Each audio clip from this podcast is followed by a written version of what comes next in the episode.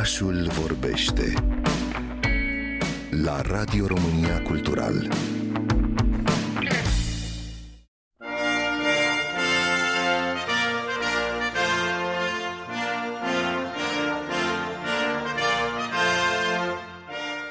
70 de ani și 214 zile, cea mai lungă domnie din istoria monarhiei britanice și totodată cea mai lungă domnie a unui suveran feminin din istoria mondială. Elizabeth a II a fost încoronată regină a Marii Britanii și a țărilor din Commonwealth la vârsta de 27 de ani în urma morții tatălui ei, regele George al VI-lea. În cele șapte decade cât a fost pe tron, lumea s-a schimbat în jurul ei drastic, atât din punct de vedere social cât mai ales cultural. Regina Elisabeta II s-a confruntat cu cicatricile războaielor mondiale, tensiuni politice, tehnologizarea și dezvoltarea cultului personalității, printre multe altele. Însă chiar dacă și ea și-a schimbat arhetipul în toți acești ani, trecând de la prințesa jovială la tânăra regină radiantă, la mama protectoare și mai târziu la bunica îndrăgită, aceasta a rămas fidelă unor valori bine sedimentate în personajul care a fost. Au caracterizat-o stabilitatea, continuitatea, conservatorismul, dar și altruismul creștin și spiritul ei copilăresc. Regina Elisabeta a II a înțeles de la bun început ce reprezintă în cultura populară și cum trebuie să se poziționeze ca suveran în noua eră a New Media.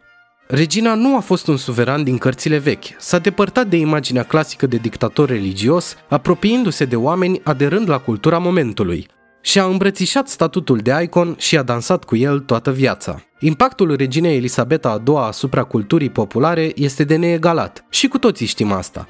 De la muzică, film, serial, pictură, carte sau joc video, you name it, The Queen has done it all. Haideți să trecem împreună prin câteva exemple. Pe segmentul muzical, The Beatles au făcut o piesă secretă de doar 25 de secunde, ascunsă pe discul Abbey Road, ce poartă titlul de Her Majesty, o scrisoare de dragoste, de ochiată ar spune unii, dedicată reginei de către Paul McCartney, care a fost și ridicat la gradul de cavaler de către majestatea sa.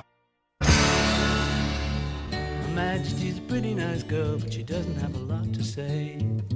Her Majesty's a pretty nice girl, but she changes from day to day. I wanna tell her that I love her a lot, but I gotta get a belly full of wine. Her Majesty's a pretty nice girl, someday I'm gonna make her mine, oh yeah. Someday I'm gonna make her mine. Regina s-a declarat de asemenea în mod surprinzător gameriță.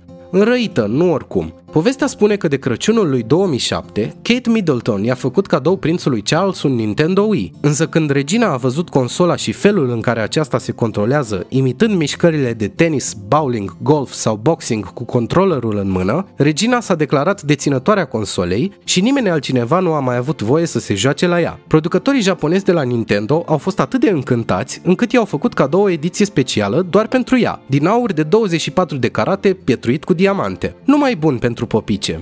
În arta filmului, The Queen din 2006 cu Helen Mirren marchează una dintre cele mai importante reprezentări ale reginei Elisabeta a II pe marele ecran, iar rolul lui Mirren a fost distins cu un Oscar din partea Academiei. Moik și Sandy, două nume pe care le știm bine, au fost cei mai buni prieteni ai reginei și au fost alături în ultimele zile. Vorbesc despre cei doi cățeluși rasa Corgi, denumiți cățeluși regali. Aceștia sunt starurile unui film animat din 2019 numit The Queen's Corgi, Filmul primește puncte bonus pentru regină și pui de corgi în forma animată. Tot în aceeași zonă și ultima apariție filmată a reginei Elisabeta a II o reprezintă scurt metrajul cu ursulețul Paddington, un icon al literaturii englezești. Cei doi s-au întâlnit pentru prima oară față în față la un ceai liniștit în biroul reginei, discutând despre marmeladă și cântând împreună We Will Rock You. Un moment înduioșător, ambele iconuri având un impact semnificativ în dezvoltarea unor generații. La moartea reginei, după câteva zile, reprezentanții Royal Parks of London au dat un comunicat în care anunță respectuos că, deși florile sunt bine primite, stivele deja adunate de sandwichuri cu marmeladă sunt suficiente.